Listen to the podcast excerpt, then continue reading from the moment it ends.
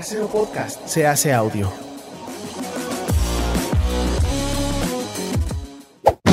¡Chavos, banda!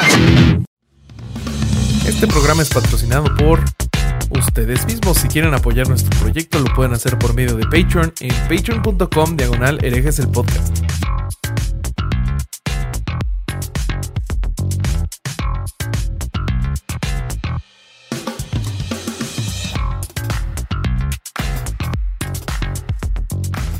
¿Qué tal mis estimados herejes? Bienvenidos a Herejes el Podcast, un espacio para conocer y discutir tópicos históricos, científicos, filosóficos, de actualidad y cultura popular desde el pensamiento crítico y la evidencia disponible, intentando siempre encontrar el humor y el punto medio. ¿Cómo están muchachos?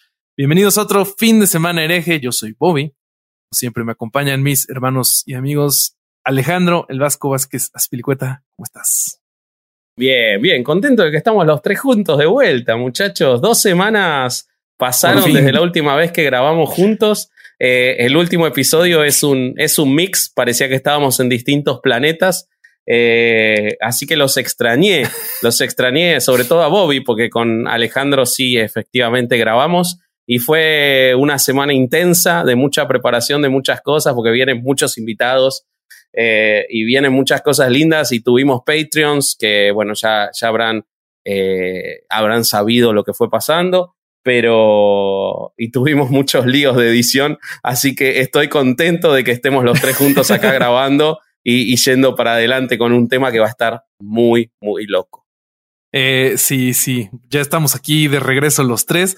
Se me acabó el récord de 100%, tiene el 100% de capítulos saliendo, ya no, ahora el único que está fijo es Durán. Sí. Entonces... Ah, sí, yo no he faltado. Démosle también la bienvenida al demonio de Tasmania de estos Looney Tunes llamados herejes el podcast. ¿Cómo estás, Corsario? Alejandro Durán Eraña. ¿Qué pasó? Buenas tardes. ¿Cómo estuvo tu semana, güey? Me siento medio, la semana de la chingada, ahorita les platico, pero cuéntanos, cuéntanos. Me siento, me siento medio raro grabando de día, aunque el pasado también lo grabamos de día con Mauricio.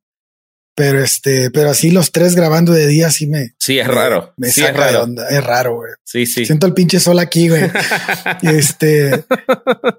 Eh, la semana estuvo pesada, güey. Pesada porque entre hospital y trabajo y podcast y todo el pedo, pues se enfermó el Diego y ya sabes. Sí. ¿Cómo está Diego? Sí, bien, está bien, güey. Se enfermó de, de, que de por la inanición, porque vos le robás la comida permanentemente. Le robé los doritos y ya no tuvo nada que comer. Pobrecito chico, alguien te lo va a sacar ese día. Van a venir de la luz del mundo y te lo van a llevar en adopción. no, no mames. Los, los de la cienciología se lo van a llevar para que tú puedas ser, estar en la Sea Organization. Sí, en la Siemens Organization. ¿Hoy, no están tomando nada, muchachos? Con todo lo que, con todo lo que cuesta. No, yo no con todo lo que cuestiona Diego, yo creo que lo corren el segundo día de la cienciología, güey. Me encanta. Estás haciendo un buen trabajo. Estás haciendo bien tu trabajo de papá. Estás haciendo un buen trabajo. Bueno, muchachos, ¿de qué se va a tratar hoy? ¿De qué venimos a hablar? Vamos a hablar de Bolsonaro, pero, pero no por Bolsonaro en sí mismo. Si Bolsonaro fuera un personaje privado, eh, no, no, no sería de interés ni de la temática del podcast, pero tenemos que hablar de Bolsonaro por las consecuencias de lo que implica un sujeto así en, en el marco de la política mundial. Eh, por empezar, y sin ir más lejos, porque tiene bajo su cuidado uno de los dos pulmones eh, de oxígeno más importantes de la humanidad. Pero más allá de Bolsonaro vamos a hablar de cosas más grandes, que es la ilustración y los enemigos de la ilustración. Entonces dijo Kant en 1784 que la ilustración busca emancipar, utilizando la razón, a una humanidad tutelada por distintas fuerzas que la atrapan. Y como para cada acción hay una reacción, desde que existe la ilustración, existe la anti-ilustración y los anti-ilustrados. Personas que por su ego, por su ignorancia, por su necesidad de aferrarse a creencias antiguas, le niegan la validez a la ciencia y a los avances sociales que nos ha dado la ilustración. La, ilustración, entre otras cosas, nos trajo nada menos que la democracia. Nos trajo los avances médicos y químicos que nos han permitido prolongar la vida y la mejora en la calidad de esa vida prolongada. Y también los derechos humanos y la conciencia ecológica. Entonces, cuando nos ocupamos de un tipo como Bolsonaro, no es porque nos importe ni siquiera quién vota Brasil, porque no hablamos de política en este podcast, eh, sino ni tampoco porque creamos que hay que hacer una defensa al gobierno o a la probidad e integridad de Lula o de Dilma, ni porque creamos que ellos son impecables, tampoco son los objetivos o lo que vamos a buscar en este episodio. Lo que queremos ver es cómo puede ser que la séptima potencia económica del mundo, hoy cayó, pero llegó a serlo hace muy poquitos años, y además hoy sigue estando dentro de los primeros 12, 13 lugares, ha elegido a un orgulloso anti-ilustrado conspiranoico que descree del cambio climático e incluso descree de la propia democracia por la que él, a partir de sus vicios, y les recomiendo mucho ver la película, el documental que estuvo nominado al Oscar llamado Al filo de la democracia, en Netflix, por favor véanlo como complemento a este episodio porque es extraordinario y explica cómo llegó política e históricamente Bolsonaro al gobierno, si bien no trata sobre Bolsonaro, pero se los recomiendo. Pero una persona que pone en duda la validez de la propia democracia, uniéndose además, y acá está el, tema que nos tiene que preocupar como sociedad del mundo y como sociedad libre occidental, a un movimiento creciente que tiene exponentes como Erdogan en Turquía, el húngaro Víctor Orbán, con los problemas que ahora está teniendo Hungría eh, con el COVID, su desconocimiento y ahora están tomando cualquier vacuna que llegue. Eh, el filipino Rodrigo Duterte, que no necesitamos hablar de las violaciones a los derechos humanos y la negativa a la ciencia y la exacerbación religiosa. El propio Donald Trump, que por suerte no lo tenemos más, pero sigue ahí haciendo ruido. Nayib Bukele del Salvador, de quien ya hablamos cuando hablamos de la luz del mundo. El sandinismo con el realismo mágico de Ortega y Murillo y Nicaragua. Y muchísimos casos más, que muestran que Bolsonaro no es un personaje cómico aislado sino que es parte de algo que está en la sociedad, que es negar la ciencia, negar la democracia, negar eh, los avances que los derechos humanos y los derechos civiles han logrado en estos últimos 200 años. Entonces, nos obligan estos tipos a reflexionar qué está pasando con la democracia en el mundo para que se generen estos fenómenos y qué consecuencia pueden tener estas ideas si se extienden. Eso es, a modo de introducción, la idea de, por qué eh, sentimos que teníamos que hablar de esto. No sé si, si están más o menos de acuerdo. No, sí, de acuerdo en todo. Completamente. Y creo que hay más gente eh, todavía. O sea, creo que faltaron ahí de mencionar algunos. Sí, sí. Seguramente que sí. Y justo como dices, pues no se trata de, de que si se vota a la izquierda o a la derecha o a un partido o a otro, si no se trata de que, a ver, aquí hay un dirigente que está haciendo pura mamada en contra de lo que ya es un consenso científico, ¿no? Exactamente. eso es lo que vamos a platicar. Científico, social, de, todos los puntos de vista. Es llevar al mundo a, a, un oscurantismo que no puede ser tolerado. Por lo menos tenemos que analizar por qué, qué nos pasa, porque claramente estos tipos son consecuencia y no causa. Entonces estaría bueno conocer la causa. Pero bueno, para empezar y, reírnos un poco y luego amargarnos, que es, podría ser lo que podría decir una de las camisetas de herejes, reírnos un poco y luego amargarnos, ¿no? Porque es lo que venimos haciendo. este, pero vamos a leer algunas frases de, de Jair Bolsonaro a través de su historia. A ver. Estoy a favor de la tortura y el pueblo lo está también. Una. Otra. Sería incapaz de amar a un hijo homosexual. No voy a ser hipócrita. Prefiero que un hijo mío muera en un accidente a que aparezca con un bigotudo en mi casa. No corro el riesgo de que mis hijos se enamoren de una mujer negra porque fueron muy bien educados. No hay que colocar cupo para las mujeres, porque si ponemos mujeres porque sí, dentro de poco también vamos a tener que contratar negros. ¡A la madre, güey! Hay que darle seis horas a los delincuentes para que se. para que hay más. No voy ni por la mitad, amigo. No voy ni por la mitad de las cosas que dijo. Güey, pero aparte, la población negra de Brasil es altísima. Sí, pero eh, lo que ha hecho. Miren, les voy a dar un dato, que ahora lo voy a contar, pero se los adelanto. Una marca de orgullo que lleva Bolsonaro es haber sido el único diputado que votó en contra de que se legalice el trabajo de las empleadas domésticas en Brasil y se las ponga en blanco, que entre otras cosas lo que la ley pedía era que pudieran usar el mismo ascensor que los patrones. Y él lleva con orgullo haber impedido, haber votado en contra de esa ley. O sea, para que se den una idea, ¿no? Pero vamos a seguir. hay que darle seis horas a los delincuentes para que se entreguen. Si no, se ametralla todo el barrio pobre desde el aire. ¡Qué pedo! ¡A la verga, güey! Vienen como, vienen como que tienen un segundo para sorprenderse y otro para reírse ustedes dos. Les está, está sorprendiendo habiendo estudiado a Bolsonaro. Es como, me gusta esto, me gusta que así todos se sorprendan. No, yo, yo me mantuve alejado del, de, de sus comentarios a propósito. Bueno, tengo más, Ay, tengo más, vamos a seguir. A ver, A ver, a ver, a ver qué. no sé si pueda soportar esto, pero bueno. Un hijo empieza a mostrarse amanerado o gay o cambia su comportamiento. Y yo sé porque me lo han contado. Menos mal que a mí me dieron unos golpes de chiquito, porque mi padre así me enseñó a ser hombre. Ay, la. No voy a combatir ni discriminar, pero si veo a dos hombres besándose en la calle, los voy a golpear. Después en otra, muy linda, hablando sobre los, eh, los brasileros de ascendencia africana, dijo, no hacen nada. Más de mil millones de dólares al año estamos gastando en ellos. Eh, el error de la dictadura fue torturar y no matar. Dios está encima de todo. No quiero esa historia de un, estadio, un Estado laico. El Estado es cristiano y la minoría que esté en contra, que se mude. Las minorías deben inclinarse ante las mayorías.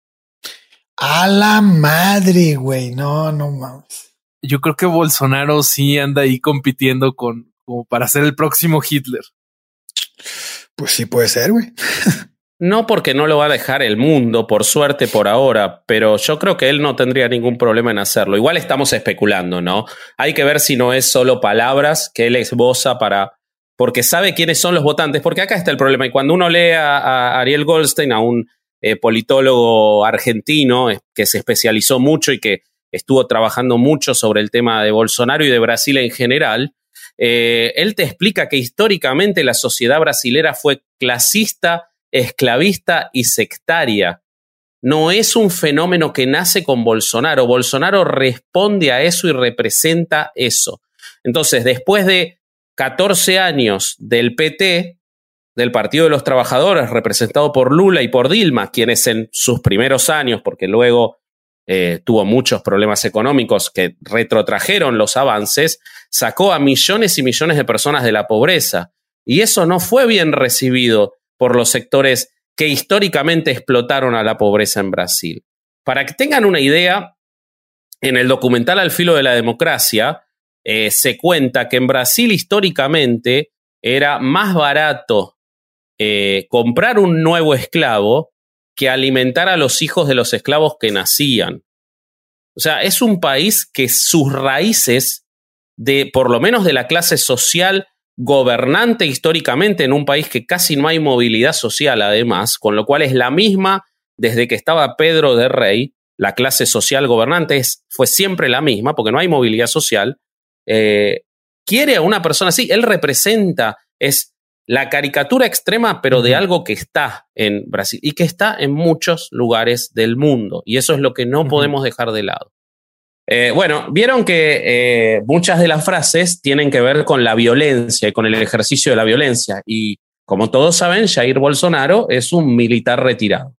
Eh, no vamos a entrar en la historia de Brasil porque, de nuevo, no es lo que importa indagar hoy, pero eh, Brasil tuvo una dictadura militar de 22 años consecutivos, una de las más largas eh, de, eh, de Latinoamérica. La más larga es la de Durán, después viene la dictadura de Brasil que duró 22 años. ¿no?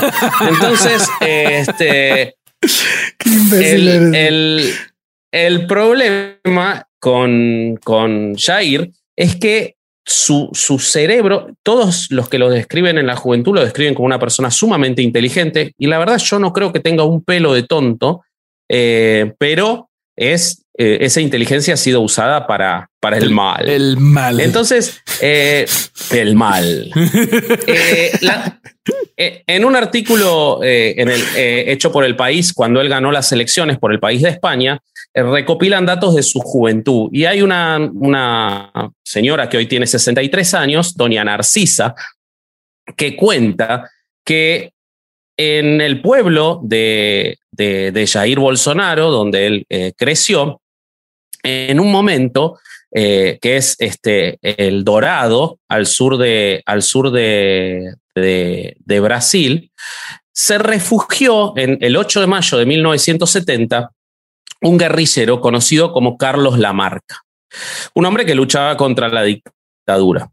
Era una ciudad de 15.000 habitantes situada a 180 kilómetros de la ciudad de San Pablo y ahí hubo un tiroteo en el que murió un policía, se cortaron carreteras, se hicieron identificaciones masivas a la sociedad y al final el guerrillero consiguió huir eh, siguiendo con su lucha en, en otra parte. Pero eso quedó en la memoria de este pequeño pueblo lo que había ocurrido. A todos los impresionó, pero a quien más se vio impresionado por esa situación fue el joven Jair Bolsonaro, que en ese momento era un adolescente del lugar, testarudo, según lo describen, ambicioso y larguirucho. Bolsonaro, en lugar de sentirse, como pasaba con muchos, impresionado ante la situación negativamente, sintió ahí el poder del ejército. Sintió que el ejército tenía la capacidad de ordenar, organizar, disponer, y eso le encantó. Y a partir de ahí empezó a decir que se iba a sumar al ejército, eh, cosa que logró y llevó adelante una carrera militar.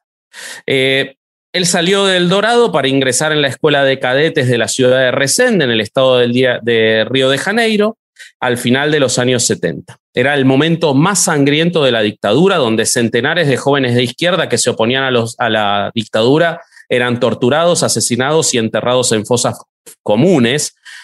En Brasil se da una situación diferente de otros lugares, como la Argentina, donde se enjuició a los líderes del último proceso militar. En Brasil no pasó. En Brasil hay, eh, hubo una, si se quiere, continuidad del gobierno militar hacia la democracia en la que no se juzgaron, salvo casos muy puntuales, eh, la conducta de los militares. Entonces, eh, al día de hoy no se han encontrado de mucha gente los restos de sus familiares desaparecidos.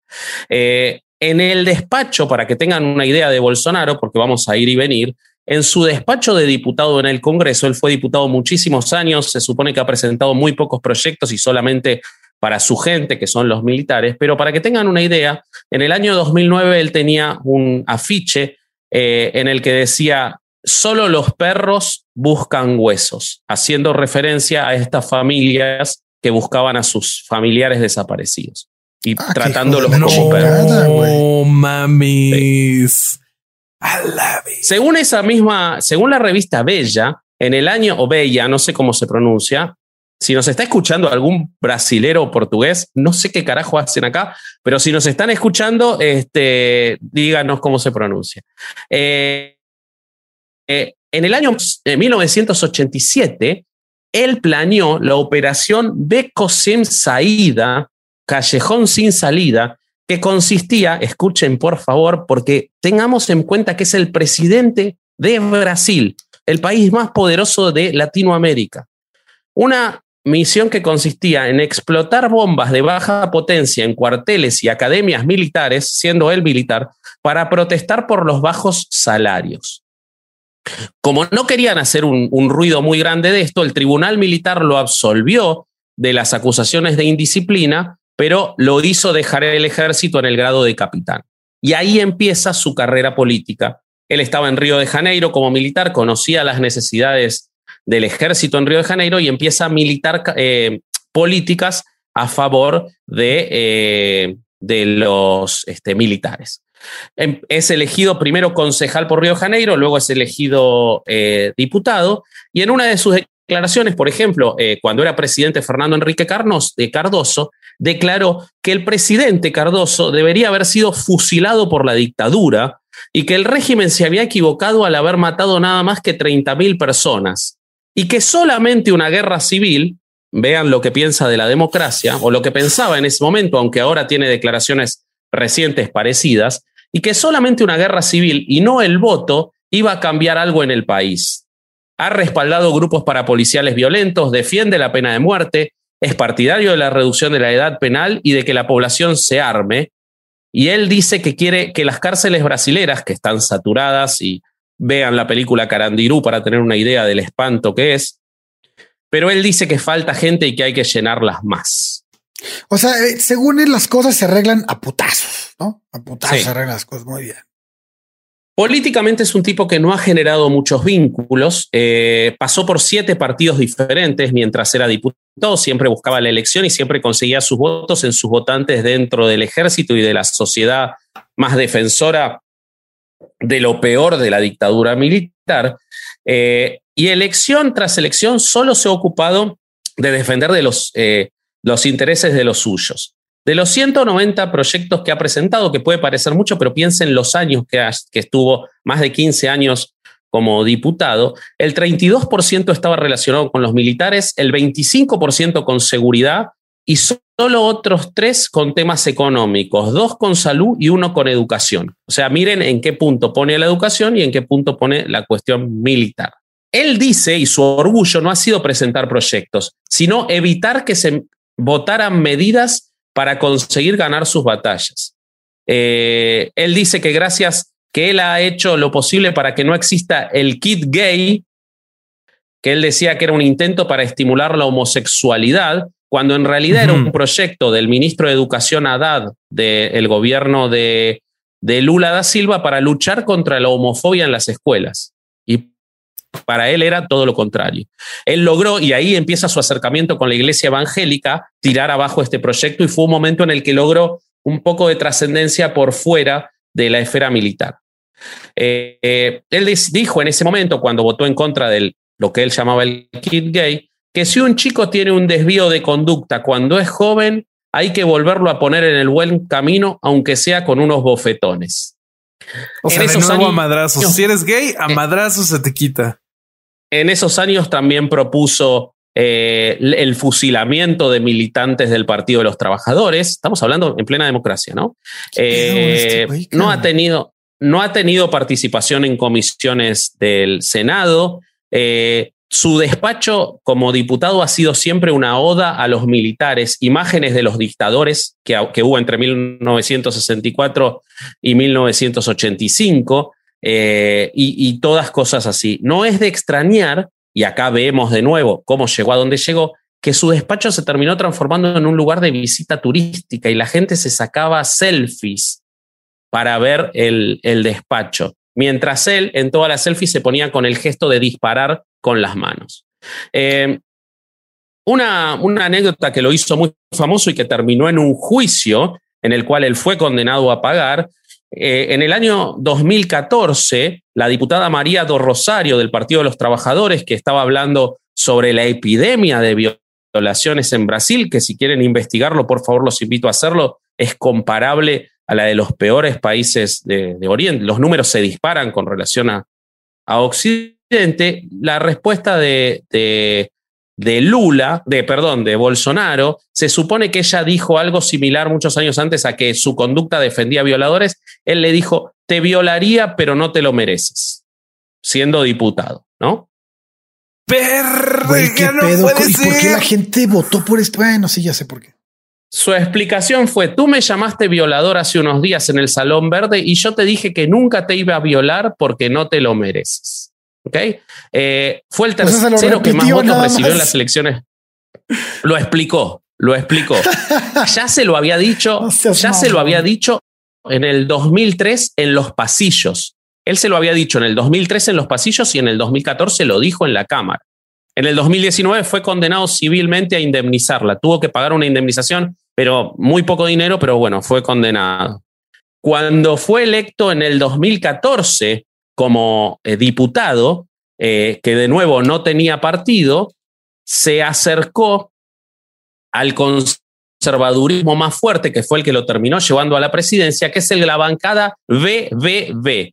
Bala, buey, el animal, no la palabra favorita de Durán, güey, sino buey, y, y Biblia. O sea, los que abogan por la despenalización de las armas, la seguridad, los terratenientes ganaderos y los discursos evangélicos. A partir de allí se sumó a ellos y pese a ser católico, se juntó con los evangélicos y fue bautizado en el río Jordán. No voy a hablar más de los evangélicos porque eso es parte fundamental del el capítulo y, se lo vamos a dejar a Durán. Pero antes eh, sin, sin, profundizar eh, mucho más, los invito a que por favor, para no hacer esto muy largo, vean la película que les recomendé o lean sobre el Lavallato, básicamente el Lavallato, que fue lo que terminó con el gobierno de Dilma Rousseff, fue un caso de corrupción que se inició a partir de la investigación de, sobre Petrobras y empresas constructoras sobre el movimiento de dinero, pero en su momento fue lo que llevó a la destitución de Dilma, si bien no se pudo probar ningún vínculo a Dilma con el Lavallato. Pero la caída de Dilma Rousseff y de muchísimos eh, eh, políticos por izquierda y por derecha termina luego del gobierno de Michel Temer, que era el vicepresidente de Dilma, con la elección de Bolsonaro. En el medio hubo un, este, un atentado que tampoco vamos a entrar, en el cual eh, fue acuchillado Bolsonaro y que también le dio muchísima popularidad, que probablemente Goldstein... Era un viajero del futuro que dijo, no mames, este güey no puede llegar. Goldstein supone que lo ayudó a alcanzar la presidencia, que probablemente sin la recuperación del atentado hubiese salido segundo, lo cual ya es preocupante, pero lo ayudó a la, destitución. Bueno, cuando se vota el impeachment de, Dilma Rousseff, Dilma mm. Rousseff, economista, ministra en varios cargos de Lula y luego presidente de Brasil, fue en su juventud guerrillera, estuvo presa y fue torturada meses y meses. Cuando Bolsonaro como diputado vota el impeachment de Dilma Rousseff, le dedica su voto a favor de la destitución al coronel Carlos Alberto Liliante Ustra, el torturador de Dilma Rousseff. No, no, no, no mames, qué pedo, güey. Y su voto literalmente fue por la familia, la inocencia de los niños en las aulas, que el PT nunca tuvo, contra el comunismo, por nuestra libertad en contra del Foro de San Paulo, por la memoria del coronel Carlos Alberto Brillante Ustra, por el pavor de Rousseff, o sea que era eh, este hombre, por el ejército de Caixas, por las Fuerzas Armadas, por Brasil encima de todo y por Dios por encima de todo. Eh, ese fue su voto para el impeachment de Dilma Rousseff. ¿Ok? No, pues tenemos un enfermo en el poder, güey. ¿Qué opinan, ¿Qué opinan hasta ahora? Porque este, voy a hablar de un personaje, de un par de personajes maravillosos, pero quiero, quiero ver qué les está pasando con lo que les cuento, porque sé que no lo habían visto todo este tema. Güey, tenía, ves que teníamos miedo de que este tema pudiera no interesarle a la gente. Yo creo que es eh, porque acá no suenan tanto esos temas, como que Brasil es un poquito lejano para los mexicanos y muy pocos estamos enterados de cómo es este güey que, que perdón por decir güey y que nos han reclamado de que usemos otros pronombres. Pero este tipo, este mono. Yo no digo nunca güey, así que no sé de qué se quejan. Bueno, este boludo.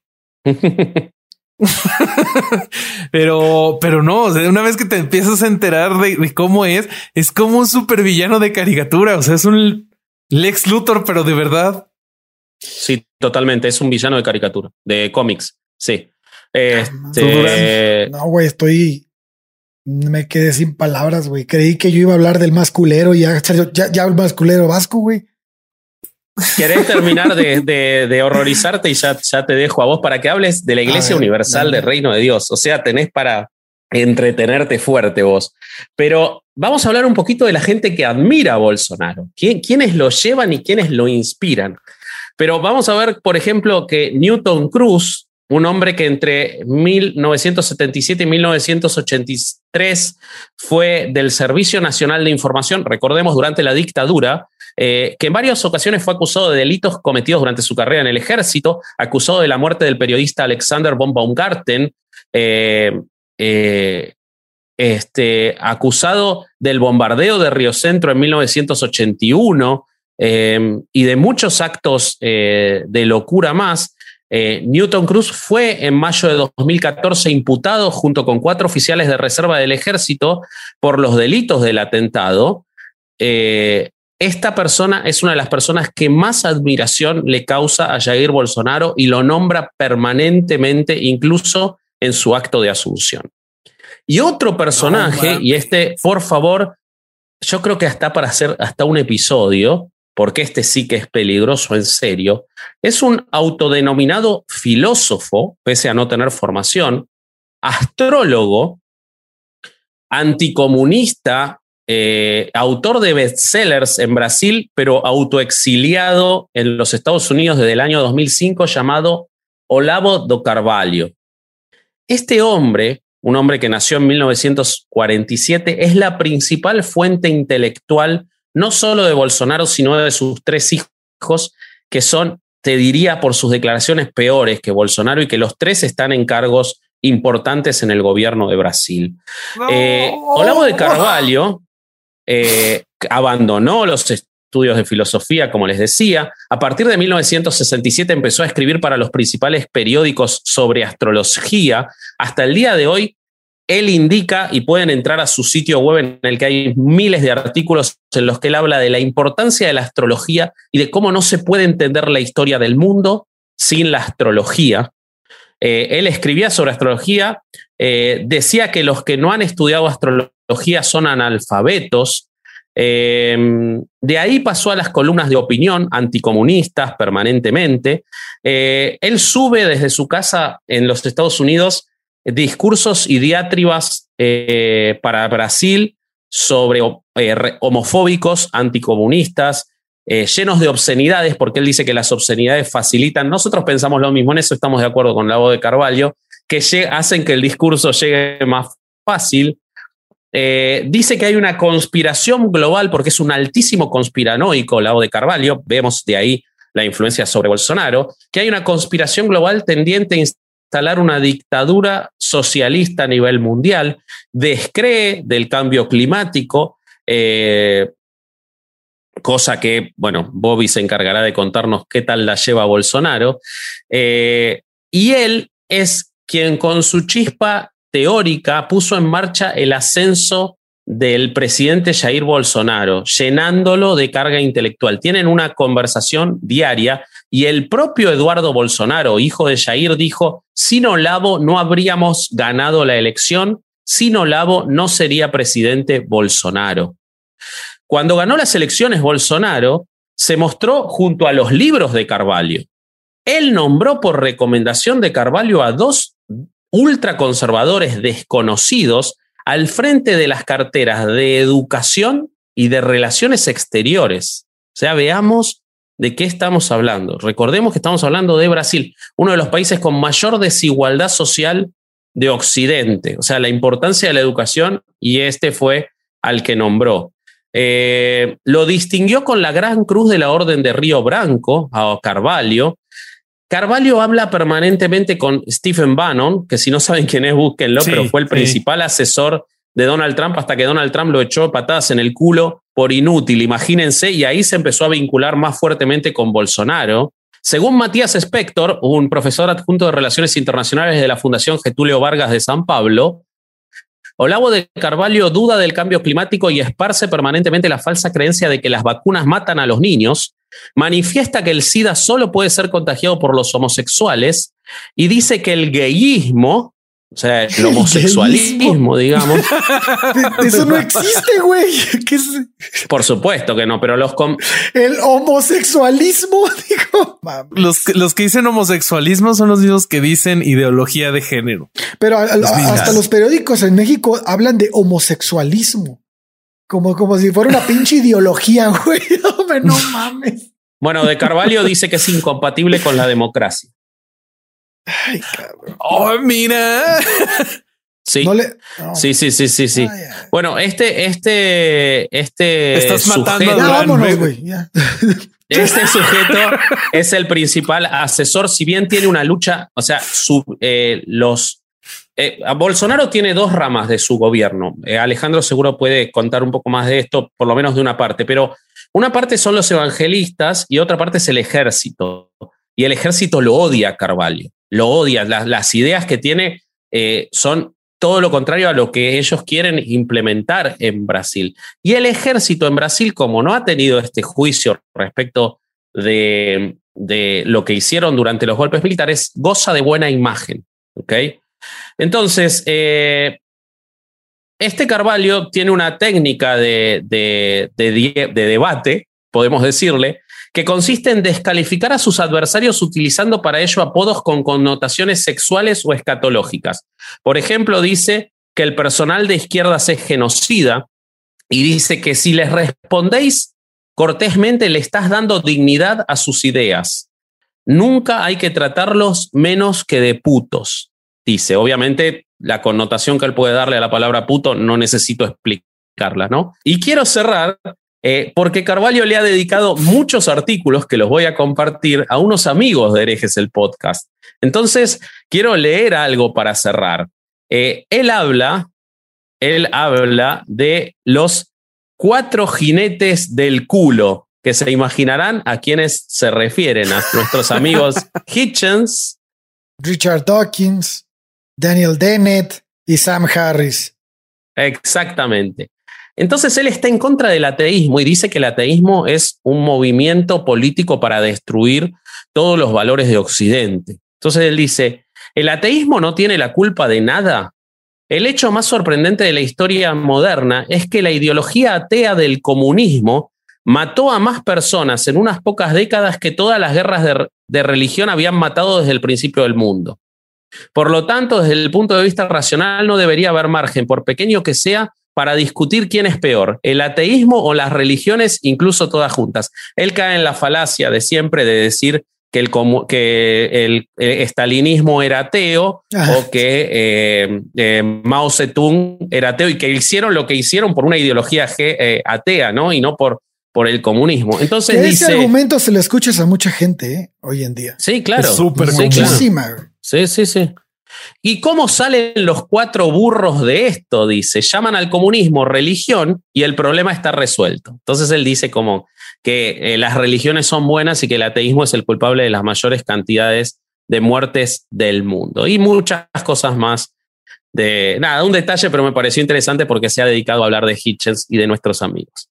Eh, bueno, yo quería contar todo esto para poner un contexto de que no estamos hablando, y creo que esto es importante no estamos hablando de un político que no nos gusta o que no compartimos sus ideas, o de un mal presidente, o de... Estamos hablando de una persona que todos los valores que conforman el funcionamiento de las sociedades liberales modernas quiere retrotraerlos y destruirlos. Y es muy poderoso. Económicamente Brasil es muy poderoso y puede tener una influencia muy fuerte sobre sus socios menores. Entonces, eh, creo que esto, poner en contexto sobre todo esto, nos va a ayudar y mucho más cuando Alejandro y Bobby nos cuenten efectivamente a dónde se llevan estas cosas. Pero como ya tengo la boca seca, quiero hablar sobre otra gente que la vamos a pasar muy lindo, que son la Iglesia Universal del Reino de Dios, por favor. si es posible. A ver, Durán, cuéntanos qué pedo, güey. No mames, se me está yendo la vida con estos capítulos. Yo dije, se acabaron las sectas, ya se acabó el sufrimiento. y no, güey, aquí seguimos sufriendo para traerles contenido chingón. no mames, güey. Este, ay, güey. Veo cómo se te va la vida, Durán. Híjole.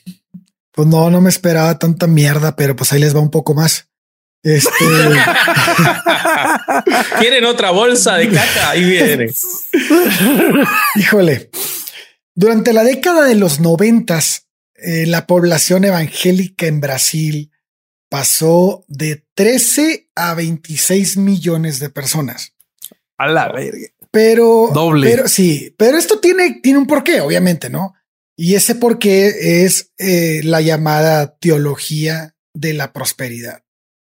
Tuvo un gran crecimiento durante los primeros gobiernos, bueno, durante los gobiernos, perdón, de Lula y Dilma, cuando más de 39 millones de personas ingresan a la llamada clase C, ¿no? Esto fue entre 2003, 2011. Y bueno, en, este contexto de crisis económica, cuando la gente se encontraba Ahora, bueno, la clase C, perdón, la clase C es, como la media baja, ¿no? Entonces, este, es más, estamos hablando de gente que económicamente no estaba bien acomodada, tenía problemas económicos y en ese contexto de crisis económica, cuando la gente se encontraba buscando cambios en su condición económica, los pastores estaban ahí, ¿no? Proporcionando su agenda religiosa como salida a los problemas que se estaban dando. Y es bajo esta realidad en la que es muy útil la, teoría, la teología de la prosperidad, porque esta creencia sostiene que aquellos que creen en un Dios vivo, este, pues deben tener prosperidad.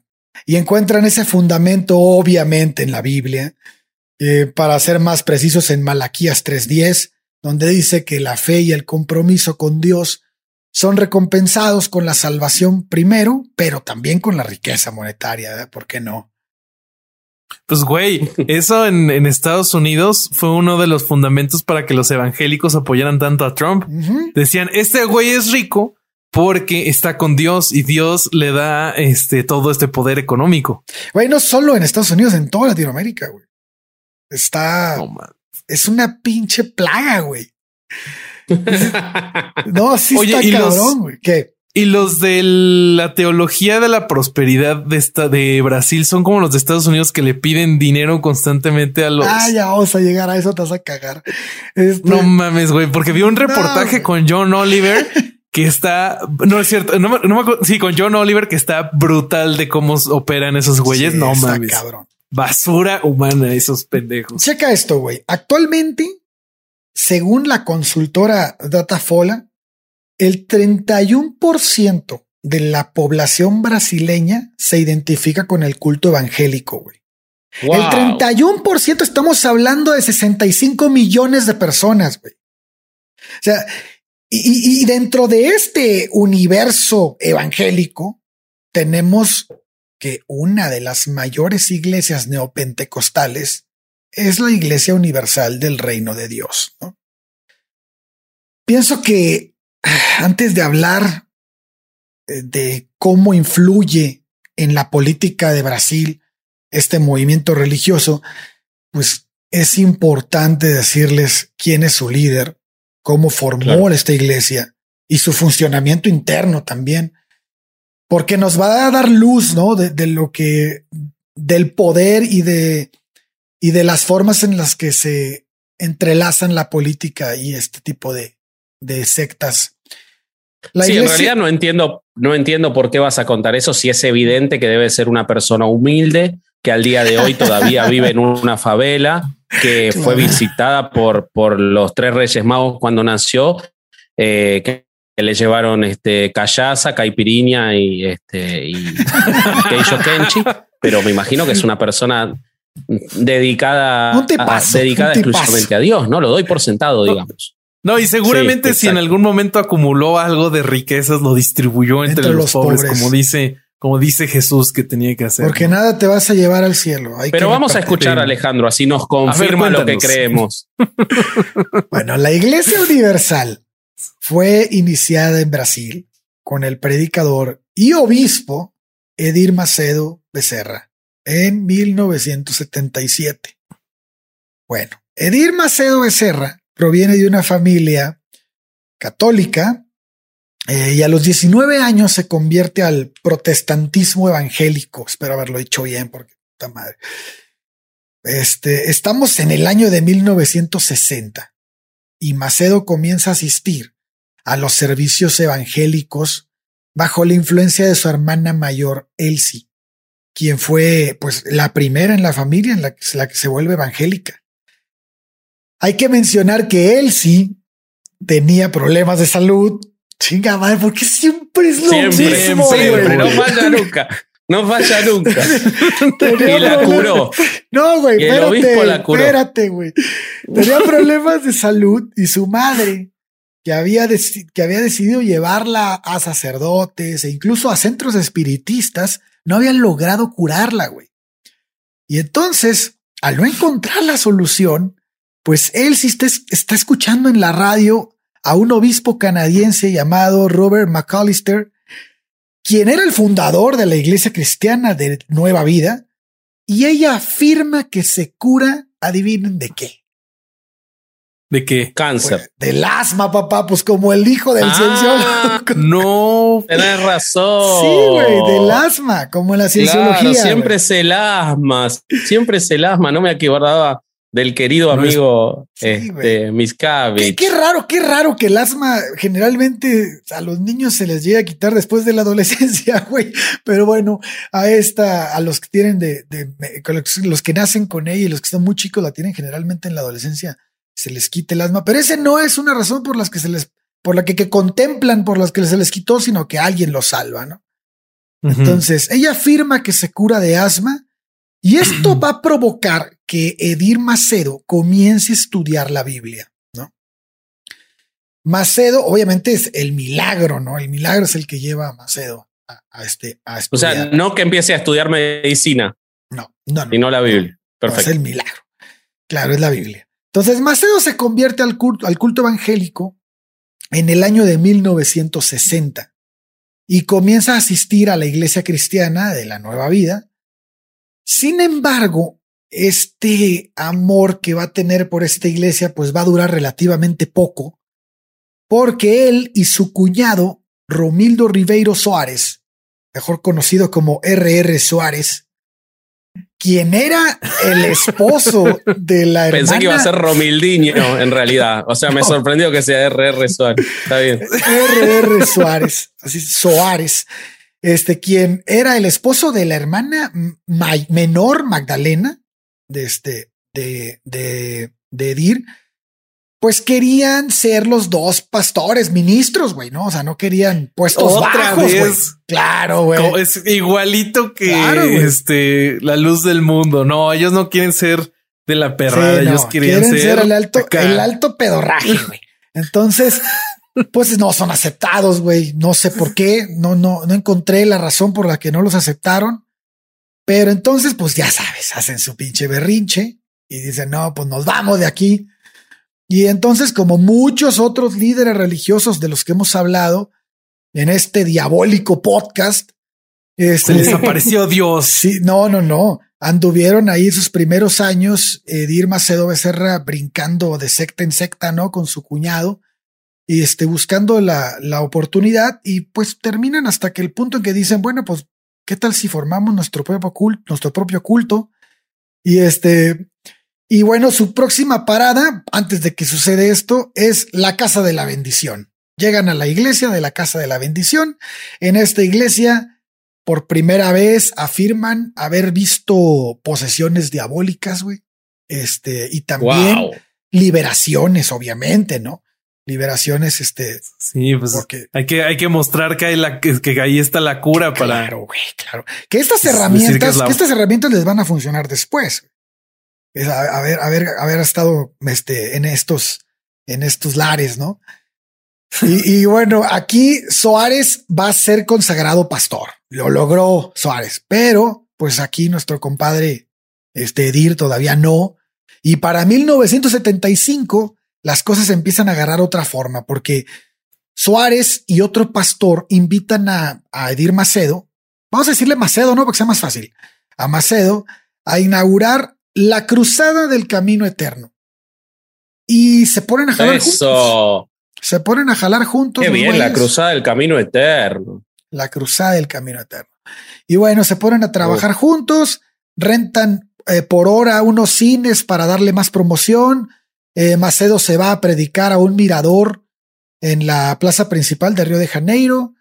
Bueno, traen un cagadero derrochando bendiciones al mayoreo, así hasta 1977, güey. Deciden rentar un antiguo edificio que antes había sido una, una, este, ¿cómo se llaman esas chingaderas, hombre? Una funeraria, güey. Una funeraria. Ah, no, no, oh, ah. no, una funeraria y fundan oficialmente el primer templo de su iglesia, que será la antecesora de la Iglesia Universal. Hasta aquí parece que todo pues va con madre, güey, la empresa va jalando. Pero de un Sí, sí, porque es la pinche la empresa, la transmisión de la palabra de Dios. Ellos no lo hacen la por pyme, ellos la, pyme, iba creciendo. La pyme iba creciendo. Y bueno. La startup. Pero, pero, Solo que en vez de en un garage, en una funeraria, ¿no? Está bien. Está bueno porque era el camino de la vida eterna. Me parece muy apropiado que esa startup sea en una funeraria y no en un garage. Me parece bien, me parece bien. Pero como todo cuento de hadas, güey, tiene que empezar algo a valer madres, güey, ¿no? A ver, y entonces hasta aquí eh, este, empiezan los pedos. Y empiezan los problemas porque Suárez y Macedo empiezan a tener como diferencias de carácter administrativo. Y este, y estos problemas realmente no son tan graves, güey. Se reducen a discusiones como que si la renta del lugar está muy alta y cosas por el estilo, ¿no? Y bueno, pues estamos en 1980 y en ese momento de fricciones entre Macedo y Suárez, Macedo decide viajar a Nueva York para darle una fuerza a su ministerio en los Estados Unidos, pero eh, los problemas empiezan a agudizar y él dice, no, ¿sabes qué? me voy a regresar. Y llega a tal punto el conflicto entre él y Suárez que pues no logran ponerse de acuerdo para organizar su iglesia y deciden llamar a sus ministros de votación para que decidan quién, para que determinen quién va a ser el líder, que suelten el humo, el humo negro, el humo blanco, cabrón, que digan quién chingados va a mandar. Y Macedo se chinga a Suárez por 12 votos contra 3. Entonces, Macedo, aquí, este, con Macedo de líder, pues la iglesia ya comienza a tomar una fuerza a tal grado que para 1989, es decir, nueve años después de esa, de ese, del humo blanco, ya este, expandieron sus fronteras y se encuentran en Portugal y después en Europa del Este.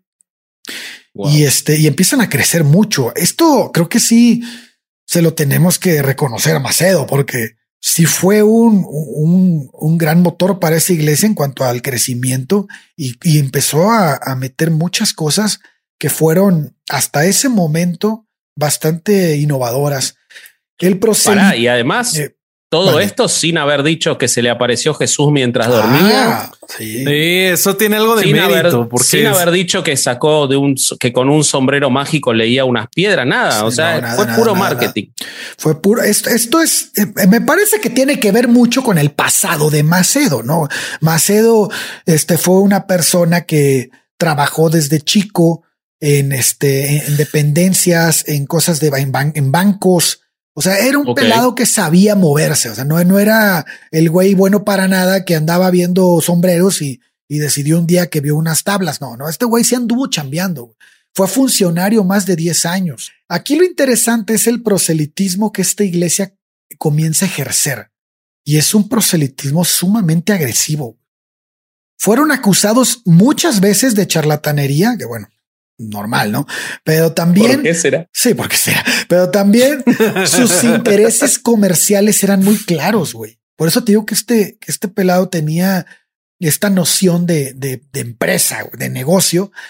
Y, y, y, como que de alguna manera ya se empezaba la raza a cuestionar las intenciones que formaba este movimiento religioso, ¿no? Así como de, ah, tú eres más empresa, ¿no? Como, como la cienciología, güey, que, que empezaba así como, la, no le querían reconocer el carácter de religión porque parecía un negocio y era un negocio y es un negocio. Bueno, lo mismo aquí. Entonces, una cosa que es importante destacar es la estrategia utilizada para difundir su doctrina. Eh, y es que esta, esta, esta doctrina es una pieza clave de su crecimiento. Y, y, cuando digo clave me refiero a, la expansión de los templos, los lanzamientos de libros, los CDs de música, pero hay algo que a mi parecer es sumamente importante y es precisamente ese año cuando lo logran, y es la compra de, de, de Grupo Record. Si juntamos todo todo esto, todo lo que entendemos por lo que el tiempo de la Iglesia Universal fue evolucionando hasta convertirse en una de las congregaciones evangélicas más grandes del mundo y también con la organización más sofisticada, vamos a caer en que en que este tipo de, proselitismo, de promoción, de marketing eh, es sumamente importante. Y sí, es, está esa manos de alguien que es sumamente inteligente, también hay que decir. ¿Y qué es el grupo Record? Ahorita vamos para allá. El grupo Record ah, es, el, es el grupo actual de televisión, el segundo grupo más poderoso en Brasil, güey. Después de la Red Globo, me imagino. Después de la Red Globo, claro. Entonces, como si aquí hubieran comprado TV Azteca. Ándale, exacto. Y pudieran promocionar desde ahí absolutamente todo. Entonces, en la década de los noventas, la iglesia comienza a abarcar otras clases sociales. Fíjate, vamos a dejar. Pero me quedé. dime. Me quedé con lo que dijo Bobby. Qué suerte que a TV Azteca no lo compró gente tan horrible, ¿no? O sea, menos mal que, que, que quienes lo tienen son gente proba, digamos. Por suerte, por suerte no lo compraron los, este, los evangélicos. podríamos hacer un capítulo solo de Grupo Salinas. Claro, es, lo mismo, pero sin, sin Pero fíjate, pero fíjate que en México no está tan fuerte en la, en la televisión local porque, mm, bueno, sí, cabrón. No, muchos años fue muy fuerte. No, bueno, pero es que sabes que es que pienso que en Brasil este, la, la tele local sí es muy consumida, güey. Uy, sí, no. La televisión local en Brasil, esto quizás ustedes no tienen la noción porque no, no conviven Por la lejanía. Habitual, habitualmente como nosotros con los brasileros. En bueno, en, en, Sudamérica la competencia futbolística, ustedes saben lo que es el fútbol para nosotros y para los brasileros. La competencia futbolística más fuerte es la Copa Libertadores. Los horarios de los partidos de Copa Libertadores se tienen que poner de manera que no interrumpan a las novelas brasileras en Brasil. Porque si se ponen en el mismo horario que las novelas, pierden, no los miran. Las novelas brasileras y la y récord, porque yo me hice el, ah, ¿qué es récord? Pues yo ya sé qué es récord, porque está acá al lado Brasil. Eh, las novelas brasileras que produce récord, muchas de las cuales están vinculadas con la Biblia, son vistas por todo Brasil. O sea, el éxito que tiene es impresionante. Lo que dice Alejandro es absolutamente real. La televisión en Brasil es un fenómeno que no sé si es equiparable a otro lugar del mundo. Este, vamos a dejar un poquito, ahorita voy a retomar lo de, lo de, lo de la televisión, pero quiero también que, vean el espectro que abarca, porque hay más cosas. En, en la década de los noventas la iglesia comienza a crecer y a querer abarcar otras clases sociales. Recordemos que la fuerza del movimiento de la Iglesia Universal se encuentra en las clases más pobres, como lo empezamos a decir, ¿no? Y con estas clases con las que es asociada. Sin embargo, en 1998, Macedo hace un cambio y nombra como obispo a su sobrino Marcelo Crivella. Y este llega con un estandarte eh, de ganarse a la clase media del país, media alta. Entonces, Crivella había tenido muchísimo éxito en África.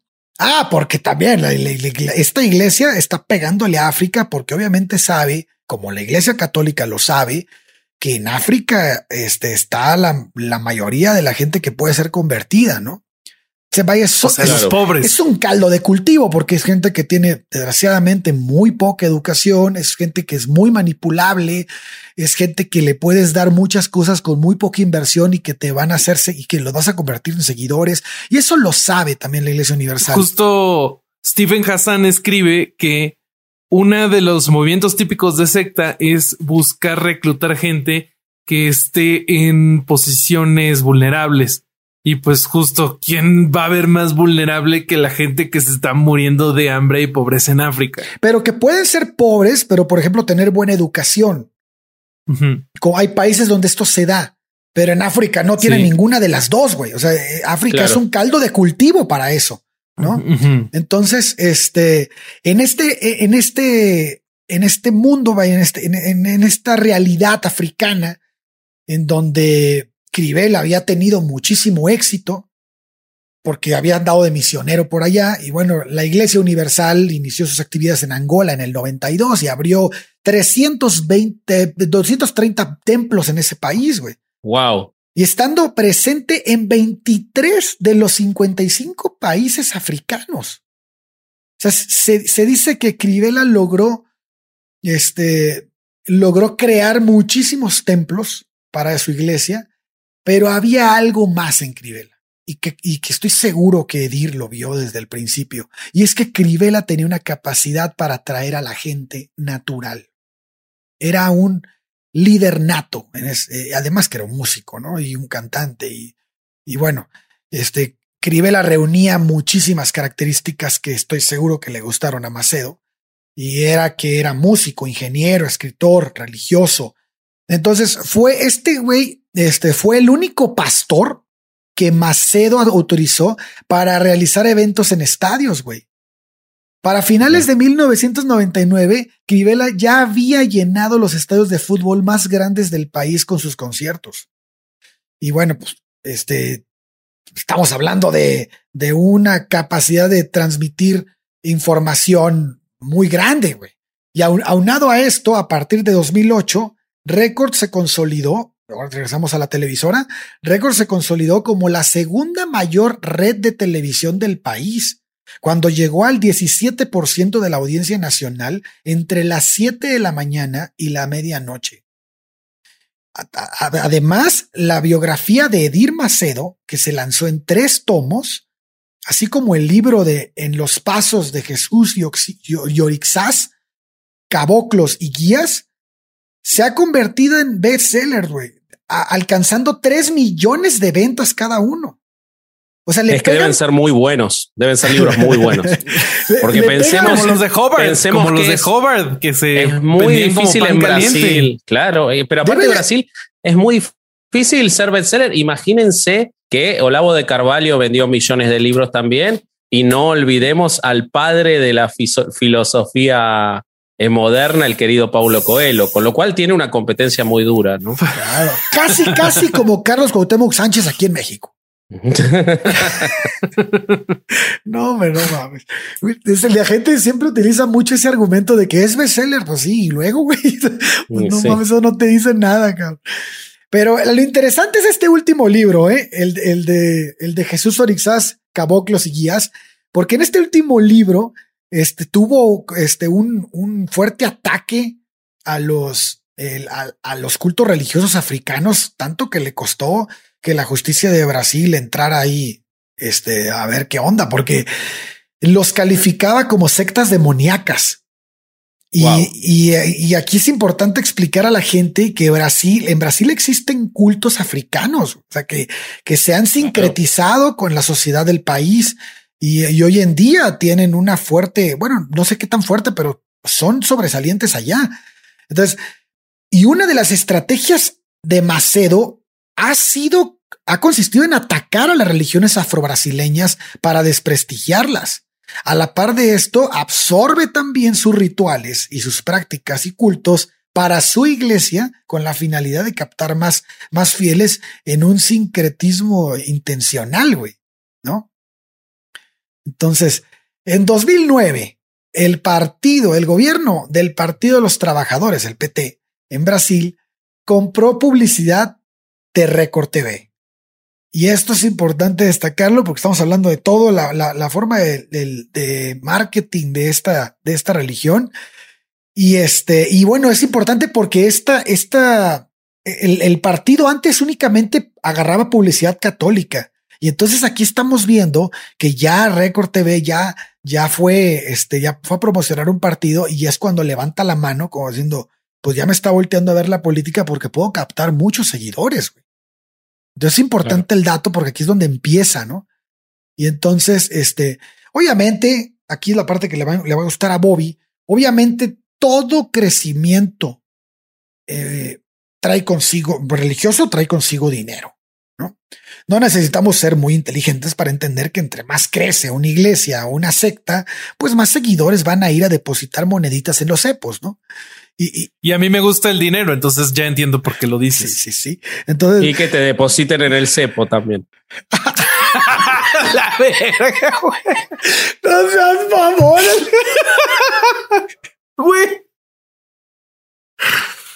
Ah, no, es que Alejandro dijo, le va a gustar a Bobby. Digo, estaba buscando la, la, relación, ¿no? Yo, me refería porque vamos a llegar a las finanzas de la iglesia, güey. Ah, qué tonto. A mí me gusta el dinero. Eh, yo creo que lo de depositar el cepo, el león cree que todos son de su condición y por, eso. No, no, perfecto. Sí, sí.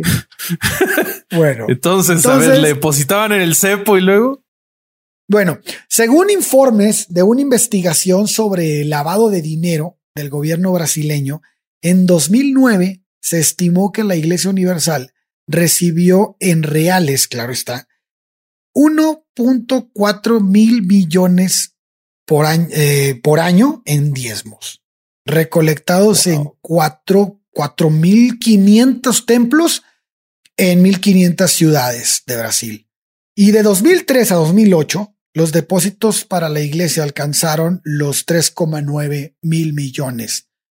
Nada más para que la que audiencia... son más o menos mil millones de dólares. Más para o que menos. la audiencia entienda, el, el- un real vale 3.50 y Claro, por eso. 58 pesos, ¿no? Ujú.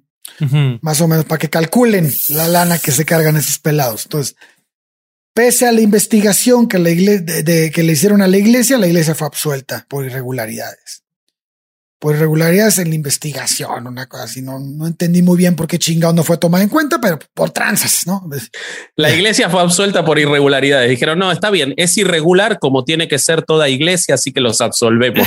Me parece muy Por lógico. regularidades, Dijeron, eh, si re- hubiera sido regular, Yo- regular, yo algo estaba- raro. yo estaba si hubiera pensando sido una iglesia, acá hay yo, algo raro yo en la estaba iglesia, pensando pero en no. irregularidades en la investigación. También, también, ya sabemos, ser. De eso se llama chiste. La gente se ríe. Mira, ¿Te acuerdas ¿Sabes cuando el dijimos, que yo lo dije mal, güey. Porque la, la- la iglesia fue absuelta de irregularidades. Claro. ah, yo, Yo pensé que lo dije mal, güey. Por eso quise volver a, a- Por eso lo quise volver a decir, güey. y Bueno, bueno, entonces fue absuelta de de irregularidades. irregularidades, sí. Ok. Entonces, ya este, a partir de 2015, el fundador de la iglesia, pues Edir Macedo, ya tenía una fortuna personal estimada en 1,1 mil millones de dólares. Wow. Eh, una investigación de 2011 realizada por The Times sobre las cuentas británicas de la Iglesia Universal descubrió que las donaciones declaradas para el año financiero de 2009 a 2010 fueron de 9 millones 700 mil euros, de las cuales más de 7 millones se utilizaron para comprar activos fijos. Durante los 16 años anteriores habían acumulado 33 millones 700 mil en activos de euros en activos fijos y habían reclamado casi 8 millones de euros en subsidios a los contribuyentes desde 2003. Ahora, vos te imaginás a Jesucristo, a Jesucristo, ¿no? Que ah, dice, el tipo está mirando desde el cielo, ¿no? Sentado a la derecha del Padre, ¿no? Y ve que este tipo tiene mil, mil millones de dólares y dice, a mí me dieron, me tuve que hacer mi propio vino con agua. Me dieron un puto pez que lo tuve que multiplicar y para despedirme me hicieron una cena en un lugar que se me sentaron todos del mismo lado al lado. Y este tipo tiene mil millones de dólares y encima a mí me crucificaron. Claro, Jesús debe decir qué poca, qué mala época nací. Sí, güey. Hubiera nacido aquí, pinche millonario. No, olvídate, No, olvídate. Bueno, pues esa investigación no pudo probar otra vez ninguna irregularidad por parte de la iglesia y sus líderes. Y no solo eso, güey. Times tuvo que emitir una retractación y una disculpa No. pública por ejecutar un informe engañoso, cabrón. O sea, imagínate. Wow. Pero bueno, este. eh, pero ¿cómo captan ese dinero? La Iglesia Universal considera que aquí es donde Bobby se va a arrancar los pocos pelos que le quedan. Pero Ahora, ahora, ahora. Ya, tranquilo, voy por mi gorra, güey. la Iglesia Universal considera que el primer 10% de todos los ingresos brutos de una persona antes de las deducciones pertenecen a Dios. No, Wow. vete a la verga. como diezmo, obviamente. Citando Antes de la Biblia, impuestos. antes de impuestos, cabrón. Y, y- y citando obviamente a la Biblia como máxima autoridad divina en Malaquías 3.10. Eh, el primer diezmo debe incluir el 10%, chequen esto, güey, de todo lo poseído en ese momento. No o sea, vos entras a la iglesia y tenés que dejar, eh, cambiar la escritura de tu casa por él o una cosa así. Exacto, güey. Exacto. Entonces, el- eh, la iglesia da instrucciones muy detalladas sobre qué se debe pagar, cuándo y a quién. Y hace una distinción de reglas entre los trabajadores asalariados, los dueños de negocios, los autónomos, los jubilados, los desempleados e incluyen a los mendigos, güey. O sea, no mames. Hay para todos. No solo, no solo los incluyen, construyen mendigos también, gente que no era y después de donar el diezmo se vuelve. A huevo. A huevo. Otra cosa que es importante precisar es la relación que tienen con otras religiones. Ya sabemos cómo tratan a las religiones este, afro-brasileñas, pero ¿qué tal con las demás, güey? ¿Qué está pasando con ellos? Bueno, según un informe de la, de la ONU, publicado en 2009 por el Comité contra la Intolerancia Religiosa de Brasil, afirma que las iglesias pentecostales en general y en particular la Iglesia Universal acosan y del atacan reino de Dios. del reino de Dios, acosan y atacan, a veces hasta con violencia, a miembros de otras religiones y difunden la intolerancia religiosa. Como ya les habíamos dicho, eh, la Iglesia Universal eh, estaba demonizando especialmente las religiones sincréticas afro-brasileñas como Umbanda y Candomblé, pero también dicen que los judíos son los asesinos de Cristo, los católicos, adoradores del diablo, los protestantes tradicionales como falsos cristianos y los musulmanes como demoníacos. Los espiritistas también se llevan sus putazos porque también se les informa que, que, se informan que han sido blancos de ataques. Pero ok, bueno, si todos están de la chingada, todas las religiones están de la chingada, ¿en qué creen estos güeyes? ¿Por qué su creencia es más en el dinero chingona que la de los demás? Y antes de empezar en Bolsonaro. en Bolsonaro. Y antes de empezar esto, quiero decir que si usted, pot escucha, es católico, testigo de Jehová, luz mundiano, mormón, musulmán, etcétera, por favor omita reírse, omita reírse porque básicamente creen las mismas jaladas que estos güeyes.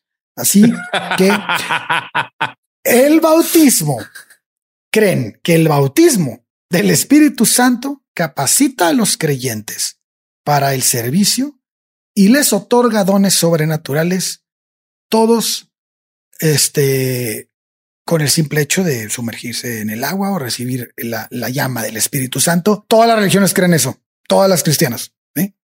ni empiecen a cagarse de la risa de estos güeyes. Que los ministerios de apóstol, profeta, evangelistas, pastor y maestro son ordenados divinamente. Los católicos, ustedes creen que el Papa es el vicario de Jesús en la tierra y reciben órdenes directas de Dios, reciben órdenes directas de Dios y de hecho creen en la infabilidad papal. Entonces, bueno, también no es motivo de risa para los católicos. Nosotros sí nos podemos reír, güey. Si quieren reírse, pueden reír, güey. güey, que Jesucristo designó. Yo no me voy a reír porque el Papa es argentino, así que es infalible. No tengo, no tengo nada para decir de él. Y el Papa trae pedo con, con los brasileños, güey. Pero bueno, eso al rato lo tocamos si quieres. Que Jesucristo designó dos ordenanzas para ser observadas como actos de obediencia. Y estos son la inmersión del creyente en agua, el bautismo, y la cena del Señor como el símbolo de consumir el cuerpo y la sangre de Jesús. Y bueno, eso creo que también los católicos lo tienen, ¿no? Eh, la sanidad divina, como se describe en la Biblia, que la gente se puede curar mediante la oración, la gente reza para que se cure la gente también en todas las religiones, güey. Entonces, bueno, y que las personas pueden ser santificadas, o sea, volverse santas durante su vida. Aquí hay una distinción con algunas otras porque hay otras que creen que ya es después de la muerte, ¿no?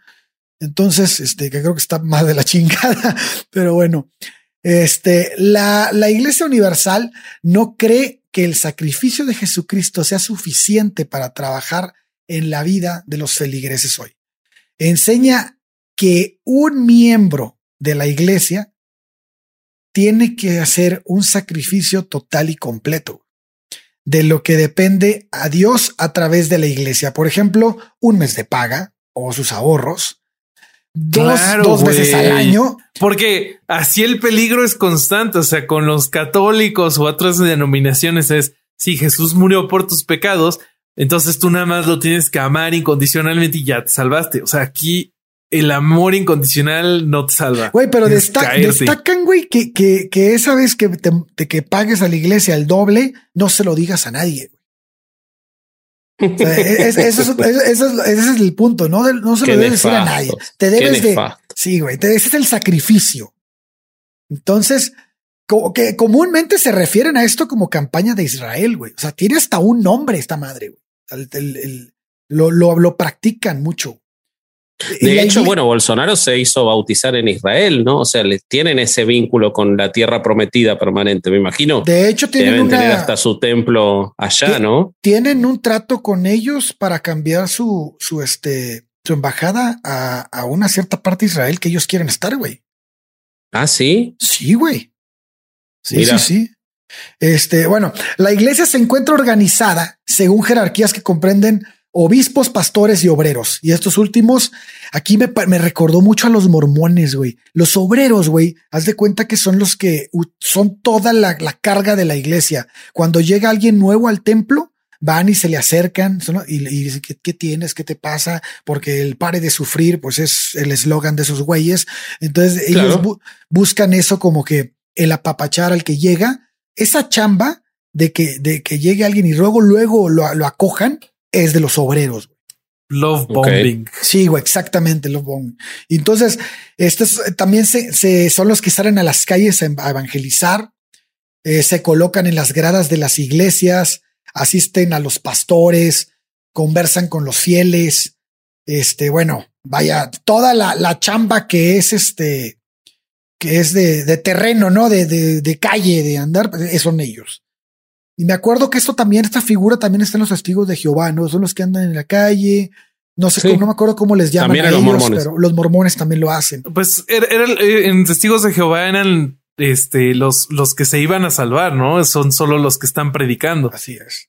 Pero, además, estos güeyes no esconden su intención de controlar la política del país, güey. Y es aquí donde yo veo una gran diferencia con, con, las, con las iglesias en México. Las iglesias en México sí están metidas en la política del país, pero no lo dicen abiertamente, güey.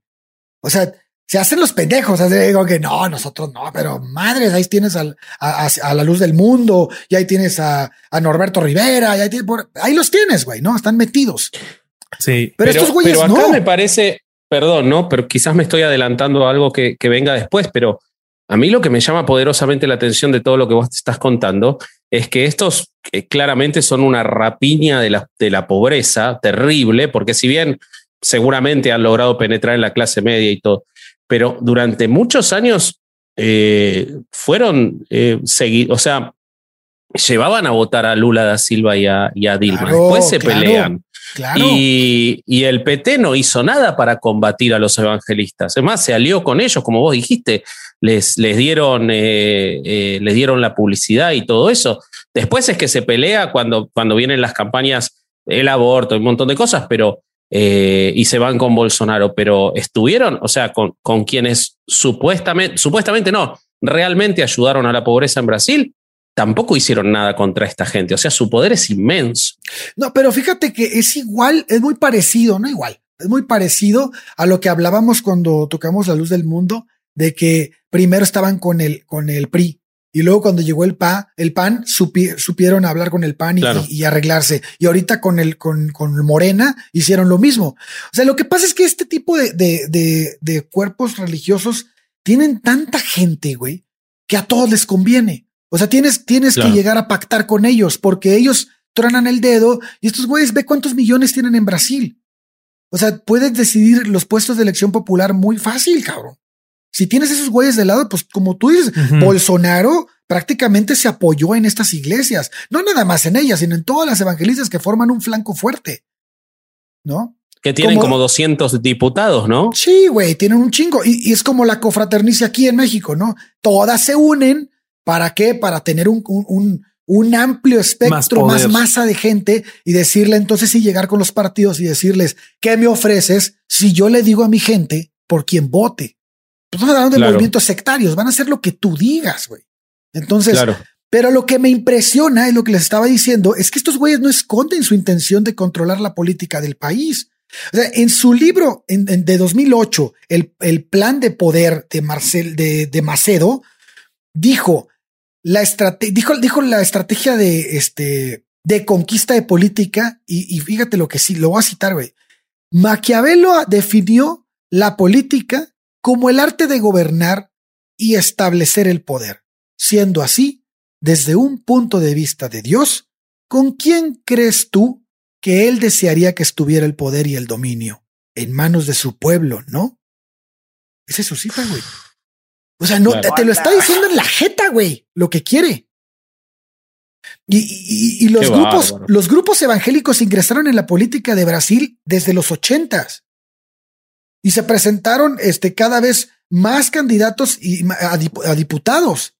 Acuérdate que fueron súper importantes en el apoyo en la candidatura de, Fernando Color de Melo en el 89. O sea, no estamos, no estamos hablando que sea algo muy nuevo, sino que es algo que ha venido, se, ha venido trabajando durante muchos años. Y hoy vemos, me da miedo decirlo, pero parece una teocracia Brasil, güey.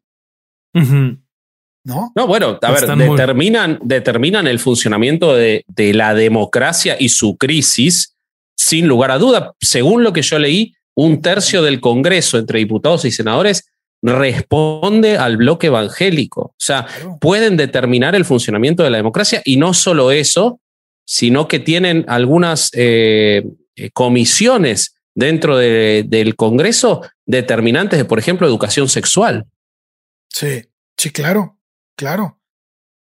Pues tumbaron lo del aborto, tú, este, habían hecho, habían trabajado con una ley que iban a determinar que la homofobia era un delito y, creo que lo tumbaron, güey. O sea, sí, es, lo que hablábamos del kit gay, de lo que decía, que, que, ahí se aliaron. Eso fue lo que los acercó a Bolsonaro. Sí. Ahí empezaron a trabajar en conjunto.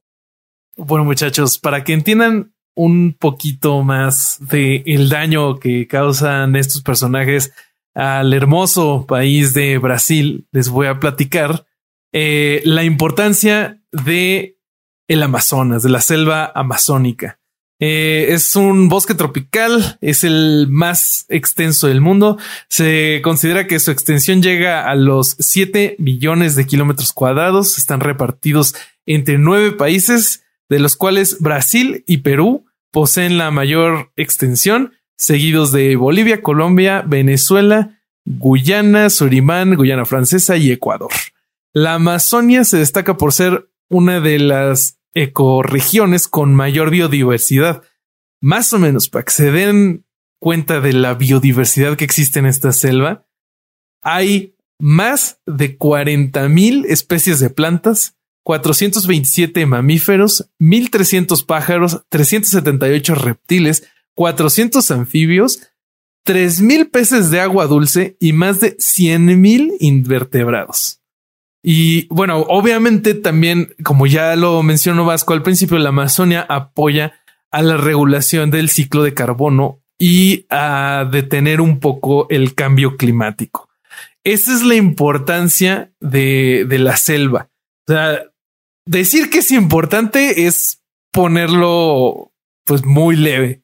Entonces, los problemas con el Amazonas empiezan en los años 70 como dijo Vasco, en ese momento el régimen militar brasileño eh, era el que tenía el control del poder. Se dan cuenta del potencial económico de explotar de, los recursos naturales del Amazonas, entonces comienzan con un plan, ¿no? Había más o menos de estos 7 millones de kilómetros cuadrados de selva, 5 millones en el territorio brasileño. brasileño. El problema es que no los podían explotar porque estaban en lugares difíciles de, de, alcanzar. Entonces se decide construir la carretera transamazónica. Lo que empieza a hacer el gobierno con esta carretera que pasa de un lado del Amazonas al otro completamente es regalar lotes de tierra a la gente que se quisiera cambiar y, mudarse hacia la selva para empezarla a explotar. Y dejen, voy a ver si les puedo poner aquí un pedacito de esas imágenes satelitales. Hay sistemas eh, de, satélites que van tomando fotos en diferentes regiones como el Amazonas. Entonces tú los puedes ver como un video y se va viendo la deforestación y pues está muy cabrón. Lo que empezó a pasar eh, con esto es que los que se empezaron a sentar deforestaban cerca de la autopista y eh, establecían eh, pastizales para su ganado, ¿no? Más o menos entre el 78 y el 88 se talaron más o menos 20 mil kilómetros cuadrados anuales Ah, de selva. Es un chingo, güey. Es muchísimo. O sea, imagínate el daño, güey. O sea, en un kilómetro cuadrado de todas estas especies que nombré, ¿cuántas creen que vivían por kilómetro cuadrado? Es una barbaridad horrible. Entonces, eh, para este momento, la demanda de ganado engorda comenzó a crecer a nivel mundial y al mismo tiempo la demanda de soya crece igual porque el frijol de soya es una fuente alta de prote- proteína para la alimentación del ganado. Eh, la soya no se da en cualquier parte del mundo, pero en Brasil sí se puede dar. Entonces muchos eh, agricultores en Brasil aprovechan esta oportunidad y se suben al tren de la soya. Lo que pasa con esto es que la gente que entra a esta industria le compra las tierras a los a los ganaderos que ya habían talado las partes cercanas a la carretera, se las venden, ahí se establecen las granjas de soya y los ganaderos talan más adentro de la selva. Entonces esto hace que se ponga todavía peor la deforestación. Em, en el, esto sigue hasta el 2003, esto se, se intensifica la, la, la mm, deforestación y en el 2003, durante la administración de Lula da Silva, se iniciaron diferentes medidas para detener la deforestación de la selva. Se elevaron las restricciones para la deforestación, se delimitaron áreas para la, para la población nativa de la selva, que, o sea, eso también es un factor muy importante. En la selva hay población nativa, indígenas que Sí. siguen viviendo ahí y que muchas veces están aislados del mundo exterior y siguen ahí. Eh, también hay, hay áreas nuevas designadas para actividades como la recolección de nueces y la extracción de caucho, que son actividades que no dañan la selva. Entonces, para el 2012, estas medidas tuvieron tanto éxito que el 47% de la selva del Amazonas estaría de alguna u otra forma bajo esta este, protección. Y además el gobierno creó nueva legislación que determinaba que los dueños de lotes de tierra en el Amazonas solo podían talar el 20% de la propiedad para, para fines ganaderos o de este o de agricultura, pero no más del 20%. También ya, el ya gobierno veo, veo para dónde Ajá. vas para poner una, para, para darle una, un, digamos, una, un marco a esto. Básicamente, a partir de la llegada de Lula da Silva, se empiezan a establecer normativas de protección sobre el Amazonas que sin duda permanecen incólumes, incluso ampliadas hasta el día de hoy, ¿no? Para protegerlo aún más. Sí, es correcto. Otra de las medidas que, Que yo no que- sabía hasta, yo no sabía para dónde ibas y me quedé así como de qué pedo. Porque estamos hablando de la masa. Está buenísimo. Sí, sí, sí, sí, sí. Y luego, Eh, otra de las medidas que se implementa durante este momento es este se empieza a perseguir la deforestación ilegal por medio de y de lo que le llaman IBAMA, que es el Instituto Brasileiro de Medio Ambiente y dos Recursos Naturais Renováveis, que Ah, no lo so- sé hablar brasileño, pero quería sonar portugués, sensual. güey. Ah, sí, verdad, esa madre, güey. Pero no, el Instituto Brasileño del Medio Ambiente y de los Recursos Naturales Renovables. Entonces, imagínate que esto estuvo, fue tan exitoso que para 2006 la deforestación se redujo en más de 50%. Se ve la gráfica cabrón, así que iba para arriba y después de 2003 empieza a bajar. Eso es, yo creo que para, para ese momento tiene muchísimo mérito. También por presión de eh, activistas ambientales se firmaron eh, tratados en los que los ganaderos se comprometieron a solo comprar soya de productores establecidos y no de nuevos productores que deforestaran la selva Y lo mismo con las empresas que le compraban carne a los ganaderos establecidos en el Amazonas. Se comprometieron a ya no comprar carne de nuevos ganaderos que se establecían más adentro. También algunos países como Alemania y Noruega empezaron a hacer donaciones para reforestar la selva. Y es que, y es que el soya necesita muchísima agua para, para poderlo lograr. Este, por eso está, en Tampico se da mucho. Hay mucha gente que siembra soya, pero es, sí, claro, necesitas muchísima agua. No solo eso, sino que produce un, en Argentina tenemos un problema muy grave también con eso, porque produce un deterioro muy rápido de la tierra. Entonces se necesita cambiar eh, la tierra en la que se, no se puede hacer eh, todo el tiempo de manera intensiva. Eso tiene dos problemas, el uso de fertilizantes y el, la eh, desertificación de la tierra, ¿no? Este, pero sí, es un gran negocio. China es un consumidor gigantesco de soja o soya, como le dicen ustedes. Sí. Sí. En este, bueno, aquí para este momento yo creo que alguien podría decir, bueno, pero es que en, Brasil entonces estaban sacrificando su economía por el medio ambiente, pero estarían mal si asumen eso, porque a pesar de las medidas, eh, las industrias de soya y de carne brasileñas continuaron creciendo gracias al empleo de técnicas más eficientes de agricultura y, y ganadería. Entonces, habían, parecía que estaban encontrando el equilibrio perfecto entre el desarrollo de su economía y el cuidado de la ecología. Pero bueno, hasta Pero llegó Bolsonaro. Y con sus amiguis, los, los ruralistas, no sé si, si llegaron a topárselos en su investigación. No, yo terminé de leer la iglesia y lo mandé el chorizo, bicho Bolsonaro. bueno, pues pero esto es interesante. Es, una, perdón, esto que va a contar Bobby es una muestra de todo lo que yo dije al principio en la introducción. Cómo ir en contra de cualquier eh, concepto moderno científico de un plumazo y destruirlo. Pues sí, como los, como el nombre lo sugiere, los ruralistas es un grupo eh, político que se alinea con agricultores y ganaderos, sobre todo pues con los que tienen más recursos económicos. Entonces ellos empiezan a, obtener más influencia, tienen, empiezan a obtener lugares en, eh, con los diputados y con este poder empiezan a echar para atrás el progreso en la protección de la Amazonia y logran que los agricultores y ganaderos puedan otra vez deforestar más del 20% de sus tierras. Le recortan el, el, el, presupuesto a Ibama y que siempre que digo Ibama pienso en Obama, perdón. Eh, eh, promueven una ley además que permitía que la gente, que permitía que la gente ocupara tierra de forma ilegal y se pudiera quedar con ella. Entonces esto vuelve a hacer que de nuevo la, la deforestación eh, vuelva a subir. Y en este punto, o sea, cuando, cuando empieza a suceder esto, es cuando llega nuestro amigo Jair. Em, Bolsonaro lo que hace es que transfiere el servicio forestal, que era el que monitoreaba el código forestal, esto lo del 20% que les comentaba, eh, a el magisterio de, agricultura. Sí, como si fuera este la Secretaría de Agricultura.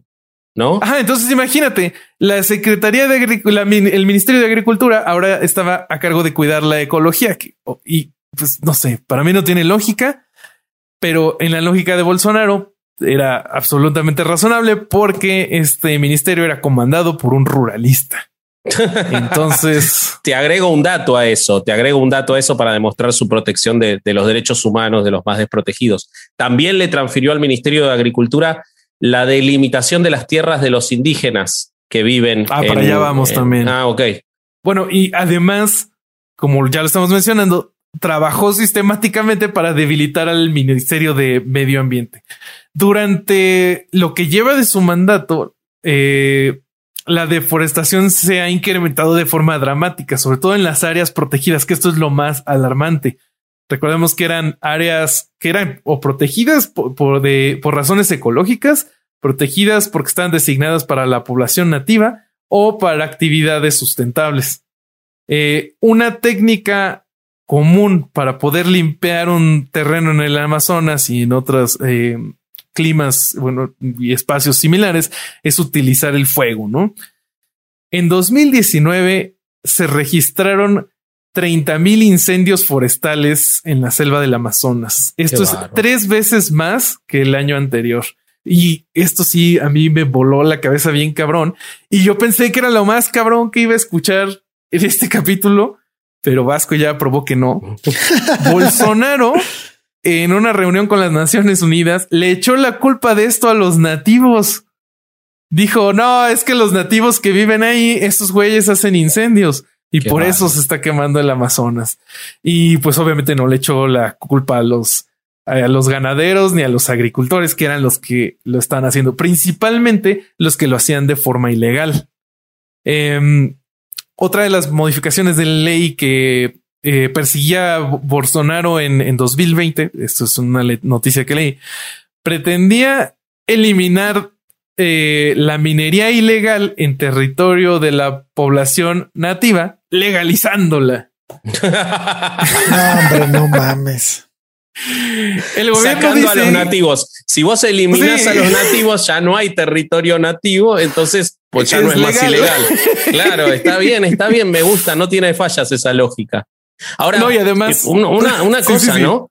La debilidad y, por qué es tan eh, tan importante cuidar las instituciones, porque un loco entra cuatro años a gobernar un país que es el que tiene a su cargo el 70% del pulmón más grande de la Tierra y produce un daño que nunca más se recupera para toda la humanidad, porque estamos hablando del Amazonas. Eso, eso es muy fuerte, más allá de los chistes. Es muy fuerte que un tipo pueda estar cuatro años y causar un daño para siempre. Sí, sí, sí. Este, lo que les decía de, entonces de esta ley que eh, pretendía eliminar la minería ilegal, eh, el gobierno eh, fue con el mensaje de que la ley iba a beneficiar a la población nativa, ¿no? Que esta ley era para beneficiarlos a ellos más que a nadie. Pero en esta ley no se considera para nada el consentimiento de las poblaciones afectadas para que las mineras puedan trabajar. O sea, si, si, si la minera va a echar mercurio al agua, no importa. Y no importa que tú estés en contra, porque así dice la ley. Eh, porque chinga tu madre. Güey, esto ha llegado a tal punto que diferentes líderes de estas comunidades nativas han solicitado a la Corte Internacional que investigue a Bolsonaro por crímenes contra la humanidad. Lo denuncian por daño ambiental, asesinatos y persecución. Para que se den una idea, los asesinatos de nativos están en su nivel más alto en los últimos 11 años. Y también se reporta que, estos, que las poblaciones nativas están siendo obligadas a moverse de sus territorios para que las mineras, eh, la, agricultura y la ganadería puedan quedarse de manera legal o ilegal con esas. O sea, se están aventando la película de Avatar ahí en la Amazonia. Muy bien. Ándale, sí, sí, sí. Y Pues, les diría que último dato de color, pero no, esto es gris, horrible y deprimente. Se estima que del Amazonas se ha deforestado ya el 17% y un reporte escrito en 2018 estima que si la deforestación llega al 25%, la selva, la selva podría comenzar a colapsar por sí misma. Qué bárbaro. Qué bárbaro. Este Vamos a deprimirnos a la verga ahora sí.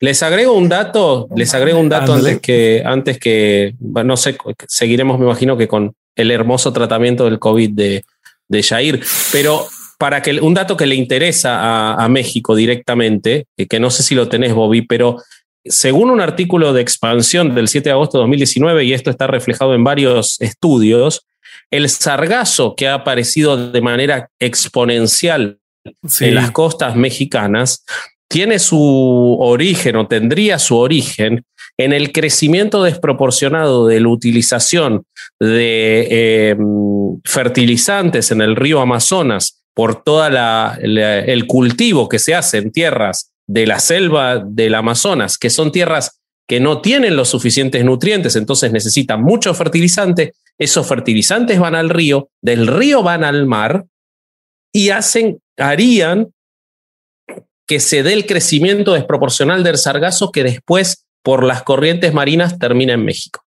O sea que si quieren ver el daño que este tipo de animales provoca en el mundo, lo pueden ver claramente en eso, el daño económico y ecológico.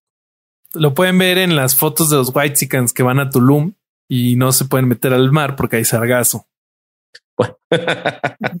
es un daño para el turismo muy grande. Sí, no, está feo. Eh, y bueno, lo último es este. Obviamente todos hemos visto que muchos de los mandatarios. No mames, ya, güey, ya, ya paren esta masacre, güey. Me imagino en, la escena de los Simpson. Ya está muerto. bueno, ya para, para pasarlo ya rápido, pues Sarga, eh, Sarganaro. ese güey, Bolsonaro, Bolsonaro, desde el principio ignoró el COVID, eh, tuvo una postura muy similar a la de Trump. Eh, él dijo que era una nada más que una gripilla. Incluso a él le dio coronavirus y tuvimos todos la desgracia de que sobrevivió. sí, sobrevivió. es una desgracia a nivel mundial. Y lo, siguió hasta hace bien poquito. Aceptó que las vacunas eran buenas, algo que, que también está afectando mucho a la población brasileña. Es que como el coronavirus está tan descontrolado allá, se creó una nueva variante de coronavirus que es la P1. Y esto se ha visto que eh, afecta mucho más a los jóvenes, que se ha visto que en las, las variantes iniciales no afectaban tanto a los jóvenes. La P1 sí afecta a los jóvenes. Y si uno se mete a las noticias de Brasil, los hospitales ahorita están completamente desbordados de gente. El sistema de salud está colapsado por completo. Hay hospitales en donde el oxígeno ya no alcanza, se les está acabando el oxígeno.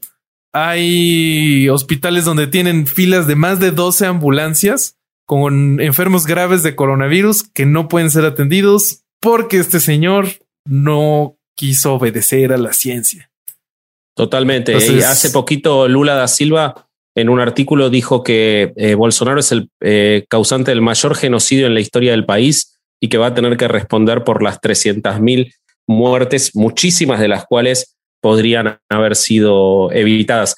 Eh, por suerte la ciencia es la ciencia y demuestra las cosas con evidencias, no con creencias ni con conspiraciones. Entonces, ahora Brasil va a fabricar su propia vacuna, dando vuelta a la historia, este, porque la realidad no se, por suerte, desgraciadamente hay que darse estos golpes contra la conspiranoia y contra los anticiencia para que la realidad llame, llame a los hechos, ¿no?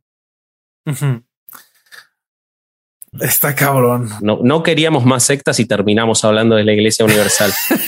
aparte lo dijimos. Ay, hay que descansar de las sectas. ¿Qué les parece si hacemos Bolsonaro? Y otra vez, otra vez. Sectas. Sí. Bueno, muchachos, eh, ¿Qué opinan? ¿Qué, ¿Qué, opinan de este angelito llamado Jair? No mames. Hijo de la gran verga, ¿no? Yo muy brevemente pienso lo que, lo que decíamos al principio. O sea, eh, este tipo va a entrar, se va a ir, probablemente va a perder las elecciones, pero eh, ¿cómo vemos el deterioro de instituciones que a veces damos por sentadas, como son las instituciones democráticas, como son las instituciones científicas, como es el avance hacia ser sociedades mejores, más igualitarias, eh, con mayores libertades y lo fácil que es y la atención permanente. No podemos dar por sentada la democracia porque aparecen estos tipos apoyados, como siempre, por la iglesia, que nunca está del lado del bien, nunca está del lado del bien, eh, y terminamos en alguien que puede no solo provocar las muertes del COVID, los daños al Amazonas y todo lo que hablamos, cosas que son irreparables, sino deteriorar la democracia a un grado que no sabes si no se termina estas cosas con un golpe militar.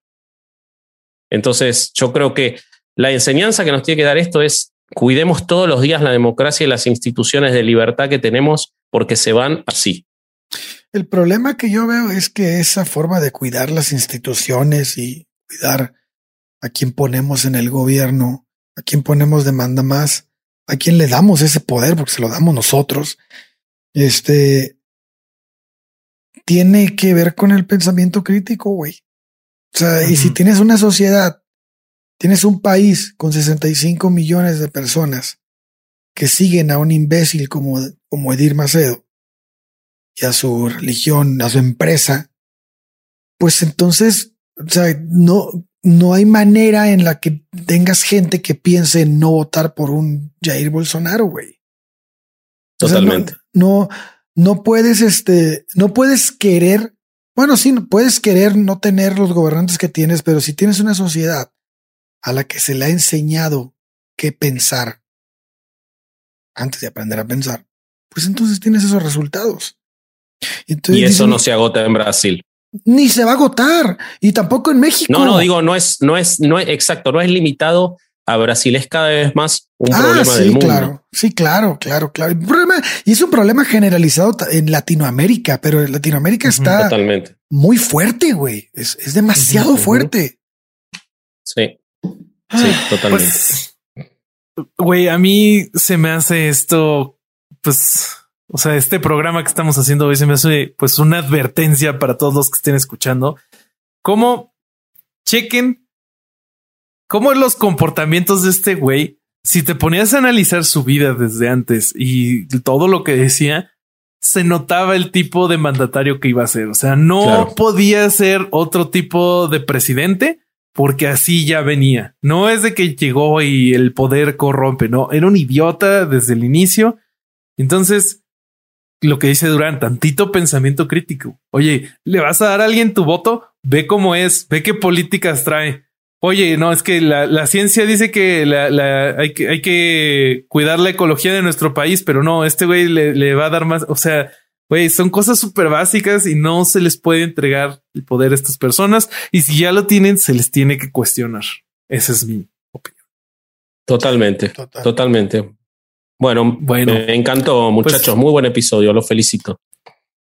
Reímos para después. ¿Cómo era la, frase nueva? Nos reímos para después amargarnos. Un poco de risa para mucha amargura. Eso es, eso es herejes el podcast. Eso es. Venimos a reírnos y amargarnos, amigos. Exactamente. Pues. Este, vamos a hacer recomendaciones.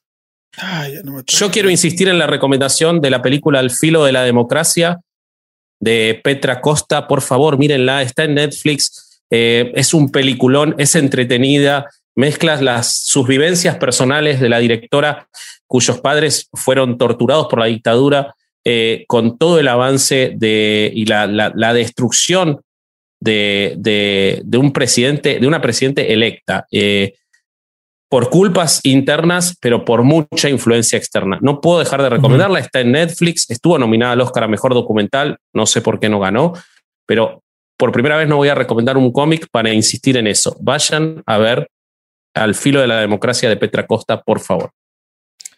Muy bien. Corsario. Para este, para este episodio estuve leyendo un libro de Ariel Goldstein que se llama Poder Evangélico está muy bueno, muy bueno porque habla de todo este, este movimiento que se está volviendo casi que hegemónico en toda Latinoamérica y habla de López Obrador, habla de Bolsonaro, habla de, de este Bur, Burkel, ¿cómo se llama? El Burkele o cómo? Bur, Burkele. Burkele, ¿estoy bien? El del Salvador. El del Salvador. Y habla así de varios este, este, presidentes que tienen a su cargo la que tienen bajo su bajo su saco la agenda evangélica, ¿no? Y todo lo que y cómo funciona y qué es lo que están haciendo.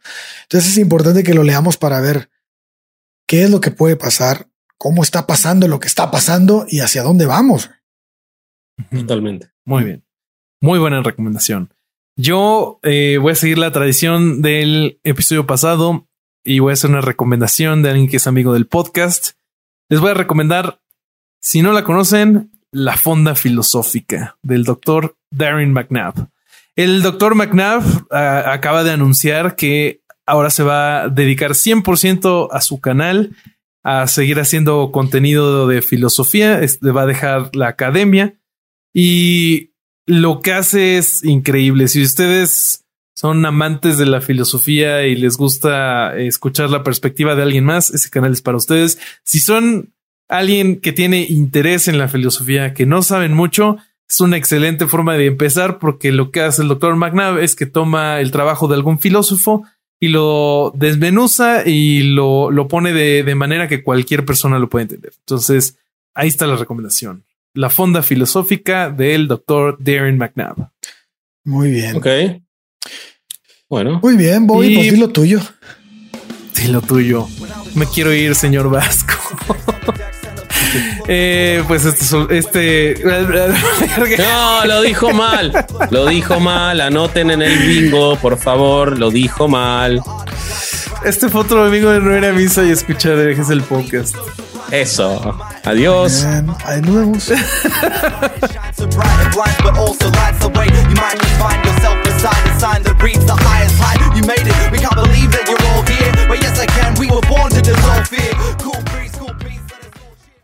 It's time for today's Lucky Land horoscope with Victoria Cash.